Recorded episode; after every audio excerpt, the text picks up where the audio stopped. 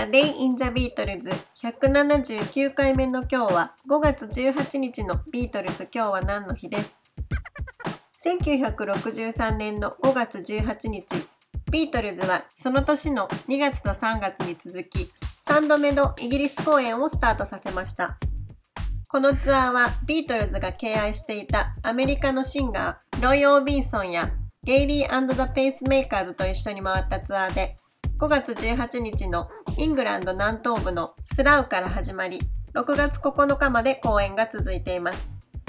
ロイ・オービンソンは初期のビートルズに大きな影響を与えたアーティストでジョンは Please Please Me を作った時ラジオからロイ・オービンソンの Only the Lonely が聞こえていてそれと気になっていたビング・クロスビーの Please の歌詞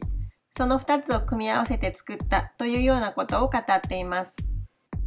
この頃ビートルズのレコードはよく売れていましたが、まだツアーではヘッドライナーはロイ・オービンソンで、ビートルズの名前は彼の下に記載されていましたが、結局ツアー中にはビートルズが公演のトリを飾るようになったといいます。しかしメンバーは揃ってロイ・オービンソンの演奏した後に出るのはとても緊張したと語っています。それまでビートルズはメインアクトで演奏したことはなく、また当時、ロイ・オービンソンの人気はとても凄まじいものがあったので、リンゴはアンコールが続く彼のステージの後に出る時には、お互いが自分たちを盛り上げる言葉を投げかけ合ってステージに臨んだと語っています。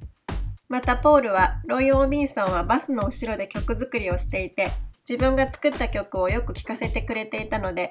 それを聞いて自分たちも負けないような曲を作ろうと曲作りに励み From Me to You が誕生したとも語っています。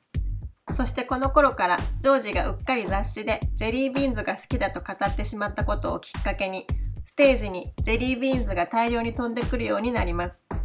時にはジェリービーンズ以外にも投げ込まれるものがあったりして危険を感じることもあり4人はファンのこの行為に本当にうんざりしていたようです。A Day in the Beatles 179回目おしまいです。